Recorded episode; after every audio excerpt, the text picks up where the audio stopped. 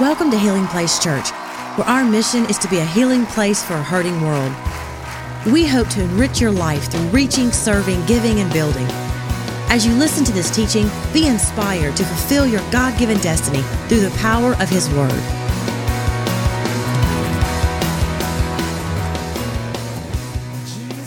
Hey, excited to be a part of the You've Got Mail series. If you have your Bibles, open up to the book of Revelation. So we've been talking about seven letters from God to seven churches and how God speaks to us today. And today we'll be talking about the church in Thyatira.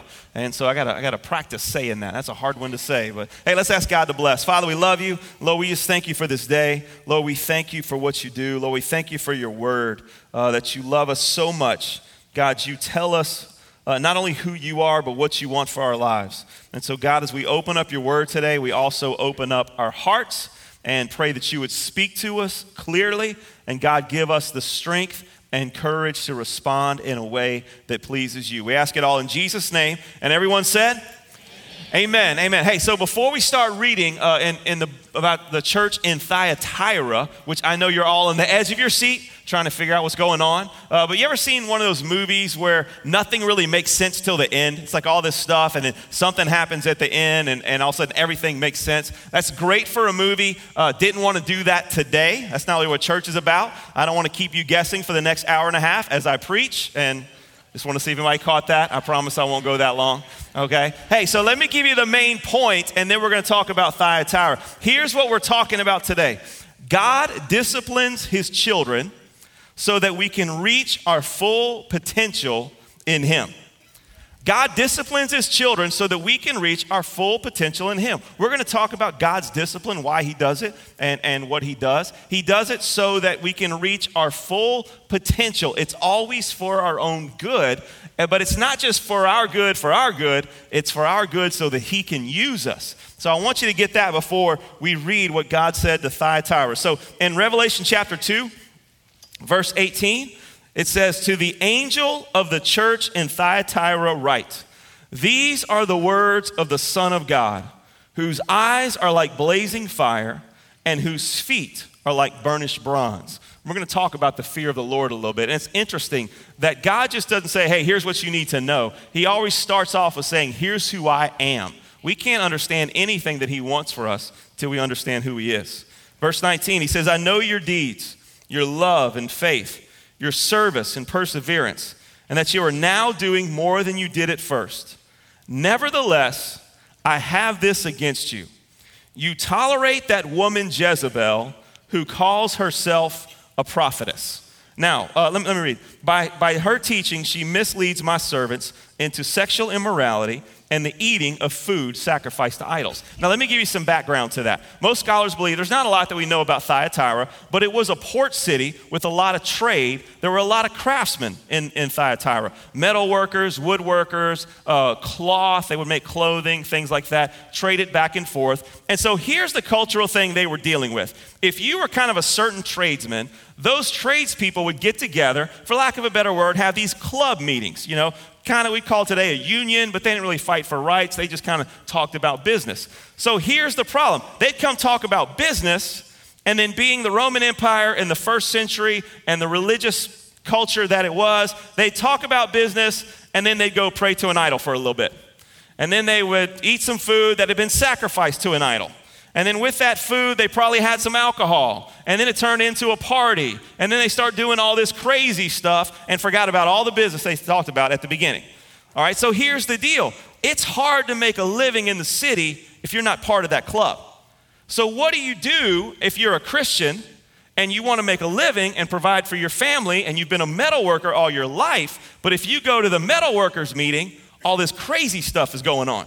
Some of y'all like, yeah, I've been wondering about that for 20 years. Okay? That's not what we're talking about today. But here's what Jezebel did. Now, most people don't believe that that was actually her name. That's a name, that's a symbolic name that God gives to her here. That there was a leader in the church, and they call her Jezebel, that basically was saying, go do anything you want. God wants you to make a living. God wants you to be blessed. Go to those parties. Go to those meetings. They, they sacrifice food to idols. Go ahead and eat that food. They get involved in some crazy stuff. Man, go ahead and party with them. That's all right. And so, as she was teaching this and people were getting involved, not only was she hurting herself, she was hurting the church. Does that make sense? So, that's what God is speaking to her here. Now, remember, we said we're going to talk about discipline. So, uh, verses 21 through 23 are kind of the process of God's discipline to them. Verse 21, he says, I have given her time to repent of her immorality. God's discipline always starts with grace. God's not up in heaven with a hammer waiting to just hit somebody, all right? He says, Look, I've given her time. I want the best for her. But not only is she hurting herself, she's hurting those around her. He said, I've given her time to repent of her, uh, of her immorality, but she's unwilling. Verse 22 So I will cast her on a bed of suffering, and I will make those who commit adultery with her suffer intensely unless they repent of her ways. And most scholars think that doesn't mean literally that, but those who just kind of joined in in what she's teaching. He says, I will strike her children dead, meaning again, those who are listening to her teaching. Look what he says. Then all the churches will know that I am he who searches hearts and minds, and I will repay each of you according to their deeds. Look at what he's saying. Hey, I, first I give you time to repent, and then if you don't repent, then I'm going to get involved and bring some pain into your life, hoping that makes a difference. And then if that doesn't, I'm just going to use you as a bad example. And I heard someone say, God uses everyone, even if it's only as a bad example. I don't want to be that. So then, verse 24. So now say to the rest of you in Thyatira, you who do not hold to her teaching and have not learned Satan's so called deep secrets. A lot of times when people want to justify their actions, they act like they're smarter than everyone else. And what I have found is that the, the wisest people in the world usually just have a whole lot of practical common sense. And probably what Jezebel was doing is, well, you don't understand what the Bible really means. No, the Bible means exactly what it says. All right. So he says, the so called deep secrets. I will not impose any other burden on you. Only hold on to what you have until I come. To him who overcomes and does my will to the end, I will give authority over the nations. He will rule them with an iron scepter and dash into pieces like pottery. Just as I have received authority from my Father, I will also give him the morning star. And I love verse 29. Basically, he's saying, man, just pay attention. He who has an ear, let him hear what the Spirit says to the churches. So we want to talk about that this morning the fact that God disciplines his children so that we can reach our full potential in him. And, and here's the thing a couple things about discipline. First of all, discipline is really guidance. It doesn't necessarily have to be harsh. It doesn't have to be painful. God's discipline is God pointing us or trying to push us in the right direction. It's basically kind of like a GPS. God is trying to take us from where we are to where He wants us to be. And every once in a while, sometimes more than every once in a while, we get off track and God says, hey, recalculating. Don't you like how polite that lady is? When you kind of take a wrong turn. And it's always a lady. That's how I know that a single guy invented GPS because married guys already have a lady in the car telling them where to go. And guys, if you amen that, you're in so much trouble. That was kind of a test. And so, you know, and, and so God is, when, when He talks about discipline, God is saying, hey, let's recalculate right now. Let's get back where we need to be. And so, discipline doesn't always have to be harsh. It's God trying to lead us in the right direction, tell us where to go. But here's the thing our ability to accept God's discipline depends on our willingness to recognize who God is and who we are. Our ability to respond to God's discipline depends on our ability to recognize who God is and who we are. When we understand God's infinite wisdom, that God always knows what's best, even when it doesn't make sense to us.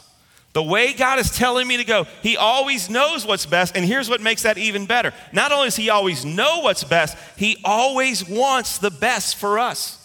The road that God is leading us down, no matter how uncomfortable it seems at the moment, in the end, it's the very best that we could absolutely ever hope for.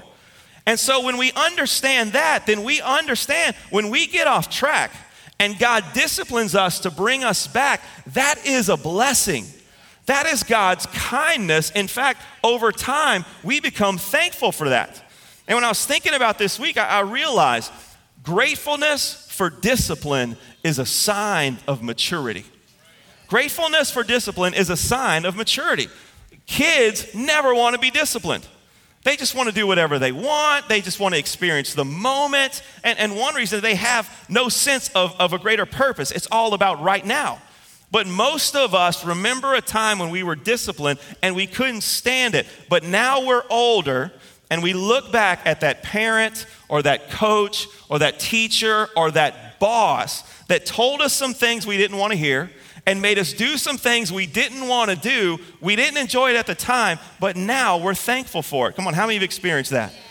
It's the same thing spiritually. When we get to a place, we begin to understand who God is. And again, I'm not talking about like so called deep secrets. I mean just understanding what the Bible says and agreeing with it and trusting it and saying, Lord, I know that you know what's best. I know that you want the best for me. So if you're bringing discipline into my life, it's for my own good. And so we understand God's love, we understand God's wisdom, but there's another piece to responding to discipline correctly, and that is fear of God. There's got to be a healthy fear. And I think, again, because some people think God is just up in heaven with a hammer, kind of waiting to mess up. So that's a wrong feeling. So sometimes we overcompensate and kind of take that fear out. But Proverbs says this fear of the Lord is the foundation of wisdom. And a little bit of fear is healthy. A little bit of fear for kids and their parents. It's healthy. I remember when I was a kid, I, I was about 15, 16 years old, just got my license, was able to kind of go out with my friends. And so my dad pulled me aside one day. And my, my, dad's a pastor, so some people called him Pastor Green, but those who knew him well called him Bubba. All right, he's from Central, North Baton Rouge. He's actually from Dixie. We lived in Central. And so they called him Bubba. So he pulled me aside one day and he said, Son, look, you're driving now, you're going out with your friends, your mom and I are not there. They're going to be doing things that you know we don't agree with, that we don't think are good for you, and they're going to be encouraging you to do all that. He says, when you're in that situation and trying to figure out what to do, I want you to remember one thing you got to come home to Bubba Green, and they don't.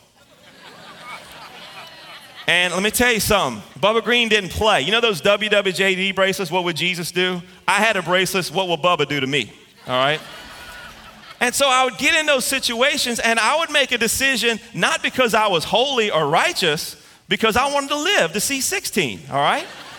And so it's the same thing with God. Again, God is not up in heaven just waiting to punish us, all right? But he a little bit of fear of what he might do is healthy. My, my son just turned 15 years old. I have a teenager in my house now, which uh, is, is amazing. I heard one guy say that teenagers are God's revenge on mankind. See how you like it to create something in your own image that denies your existence. And I found out that's true. I've learned a lot, you know, even, even from the Bible. So I used to read the Bible and think, man, in Genesis, how in the world could Abraham agree to sacrifice his 12 year old son till I had a 13 year old son? And I understood it. So he's kind of, he's in the same spot that I was then. And, I, I, one day we were talking about friends. And you know how important it was to hang out with the right people. It helps you make the right choices. Of course we, we talked about christian friends and those that have the same spiritual values that you do. But i tell him this. I said son i want you hanging out with kids who are afraid of their parents. That's who i want you with because i know y'all are going to think twice before you do something. And it's the same thing spiritually. As we talk about discipline and how to respond to it in the right way, there's a fear aspect that's part of that. Here's the good news God only disciplines his children. God only disciplines his children. That means if God is disciplining me, and we're going to talk in a second about how to maybe recognize it and what that means. If God is if there's God's discipline in my life, that means that he loves me. It means that I'm his and that he is taking me to a better place. May not be pleasant at the time, but He's got a plan for my life. And I love this passage. It's in Hebrews chapter 12. And it talks about this. The writer of Hebrews says this Have you forgotten the encouraging words God spoke to you as His children? Now, he's about to talk about discipline. He's about to talk about pain. He's about to talk about being incom- uncomfortable. But he says, remember, these are encouraging words because it means you're headed in the right direction. You're headed to a better place. He said, My child, don't make light of the Lord's discipline, and don't give up when he corrects you. For the Lord disciplines who? Those he loves. If I'm getting disciplined, that's good news. And he punishes each one, what? He accepts.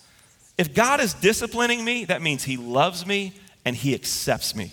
And that's great news. Look at verse 7. As you endure this divine discipline, remember that God is treating you as his own children.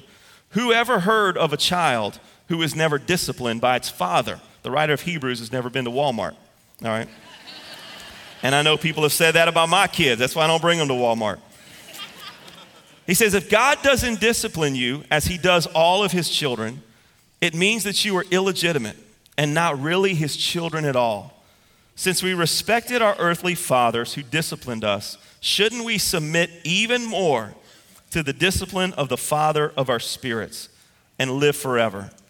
But our earthly fathers disciplined us for a few years, doing the best they knew how. But God's discipline, look at this, is always good for us. It's painful, it's uncomfortable, it is always good for us. I love this next phrase so that. That is such an important phrase in the Bible. We can make it through anything if we'll understand the so that. This is happening so that this can happen, and I can't get to that without this. So that we might share in his holiness. No discipline is enjoyable while it's happening, it's painful, but afterward, there will be a peaceful harvest of right living for those who are trained in this way. So the good news about discipline is if God is disciplining enough, disciplining us, that's a hard word to say, all right? It means that he loves us, he accepts us, we're his children, and he is taking us to a place we could never get on our own. We're exactly where he wants us to be. Now, here, here's the thing. We talked about understanding who God is. We have to understand who we are. It's hard to admit that we need discipline. It's hard to admit that. We don't want to change. We, we like what we're doing. And it, it's kind of like this. You know, I hear people say every once in a while, you know, the church needs to preach on sin more. What they really mean is the church needs to preach on everyone else's sin more. Nobody wants us to preach on their sin. It's always somebody else. I mean, how many times you've been sitting in church and think, man, I know about five people need to hear this message, all right? When really I'm the one that needed to hear this message. And, but we have to understand, not only recognize who God is, that He loves us, uh, that He is a God of awe, that we should fear Him, we have to understand who we are. And here's the truth about all of us our natural response to God's plan for our life is to drift and disobey. That's just who we are. We have a natural tendency to drift and disobey. And here's what I mean by drift. I think a lot of times it's drifting. We don't even know that it's happening. I know you've heard that, uh, that illustration a million times. You know, you're at the beach, you're playing in the water, you've moved 100 yards one direction and didn't even realize it till you look back at the beach. And that will happen in our life. We'll miss a Sunday of church, come back, then miss a couple, then come back. Then there's three, four in a row. Before we, before we know it, there's been a whole year. Maybe we haven't been in God's house.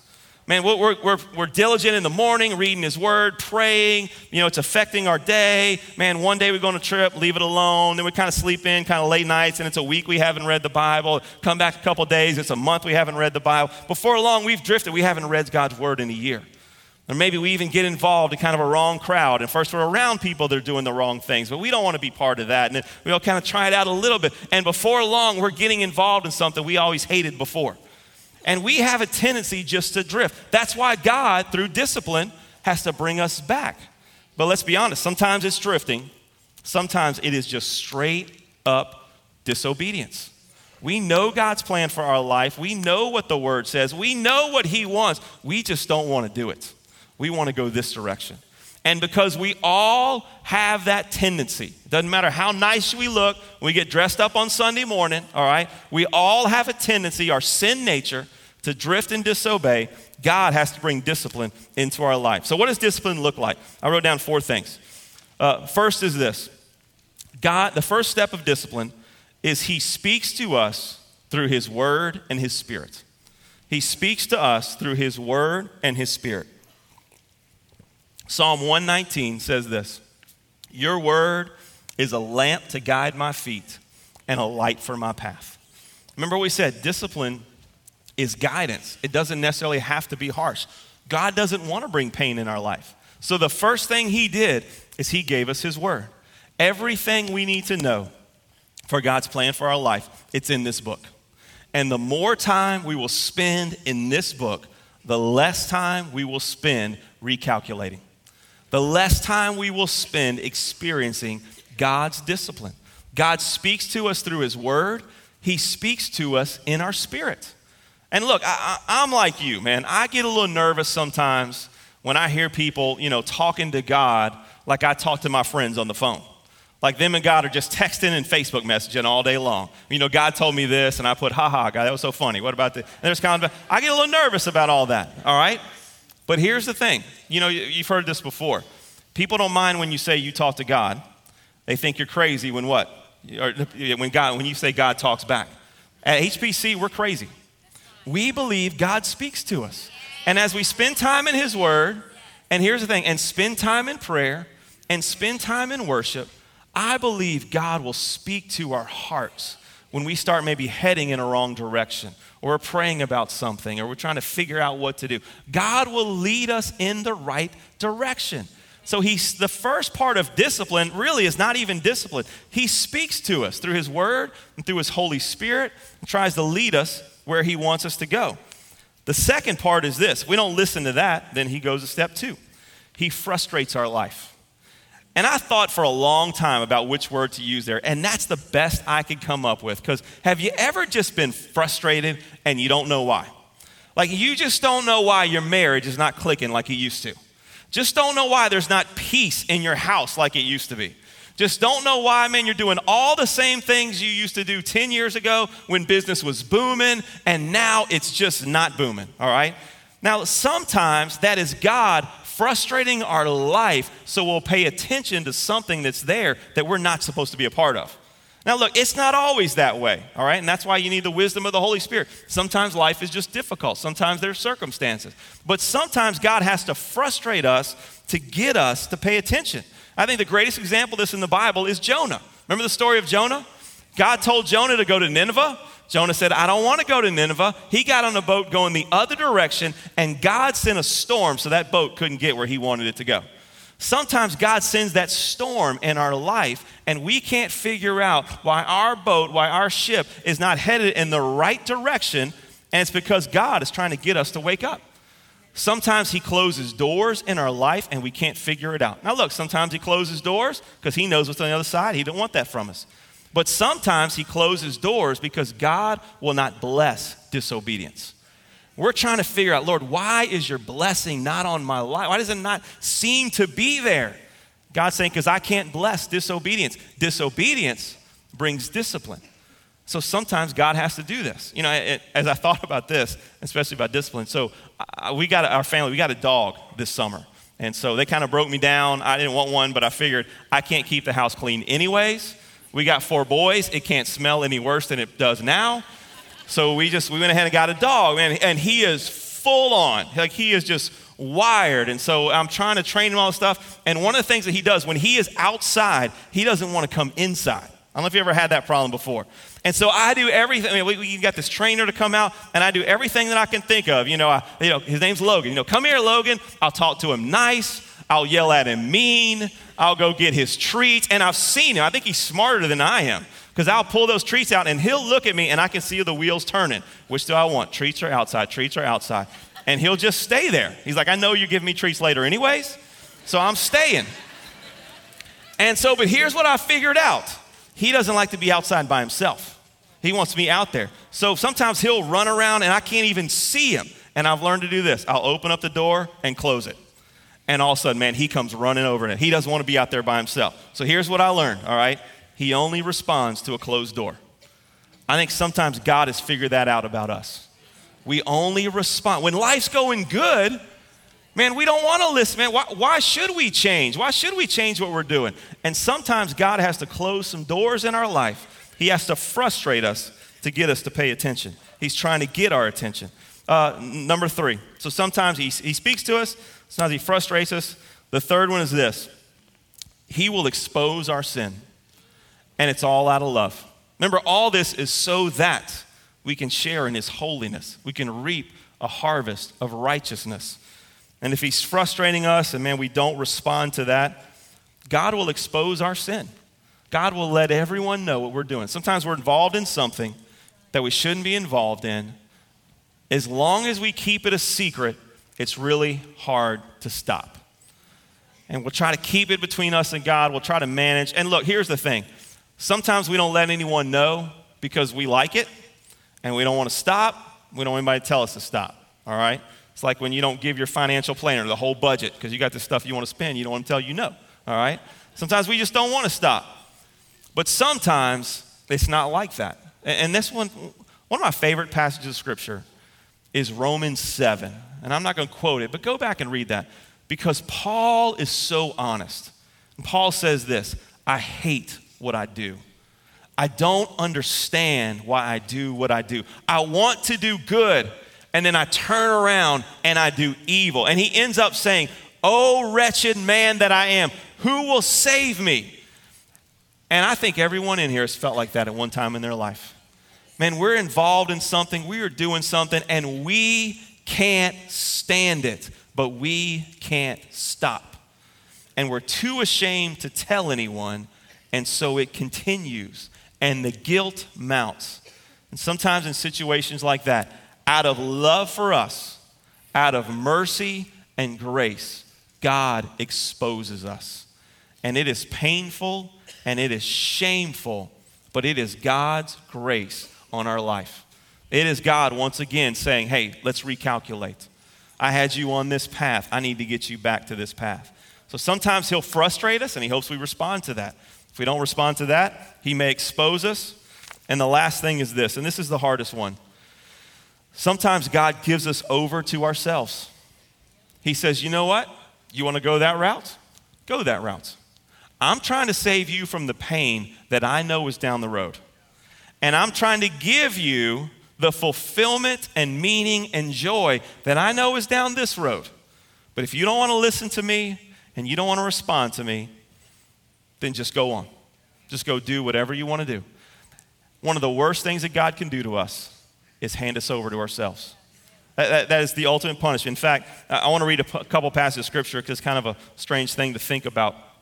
But in Romans chapter 1, and here Paul is talking about the sin of the world. He's lumping us all into one category and saying how kind of how sin happens. And he says this since they thought it foolish to acknowledge God. Doesn't that sound like the world that we're living in? Since they thought it foolish to acknowledge God, he abandoned them to their foolish thinking and let them do things that should never be done. And, and as you read Romans 1, it's kind of this this process of sin getting greater and greater and greater. And finally, God's punishment is not that He wiped them out, God's punishment is that He just let them go on. And then in 1 Corinthians, Paul, who wrote Romans as well, he gets specific. And there was actually an issue in the Corinthian church with a man who was involved with sin, just like this woman in Thyatira. And they had done everything they could to get him to come to his senses, but he didn't. And so look what Paul says. And this is harsh. Then you must throw this man out. He means out of the church. And hand him over to Satan. You think, God, wh- why would you say that? I mean, that, that's harsh. Why would you hand him over to Satan? And there's that phrase again so that his sinful nature will be destroyed and he himself will be saved on the day the Lord returns. Even when God hands us over to ourselves, it is God being merciful. It is God trying to bring us back on that right path. Everything God does is for the purpose of redemption. And sometimes it's only pain that can make us change. You know, it's the, it's the parable of the prodigal son that went out and did everything he could until he found himself in a pig pen one day. God says, You know, I'm going to let you go out there and I'm going to leave you alone. But when you come to your senses, I'll be right here waiting and I will run to you. And that's, that's God's discipline. He brings us back. It's important to understand that each step is grace. It's grace when God frustrates us, it's a blessing when He exposes us. It's grace even when He gives us over to Himself. God always chooses restoration because of His grace. So I want to close with this.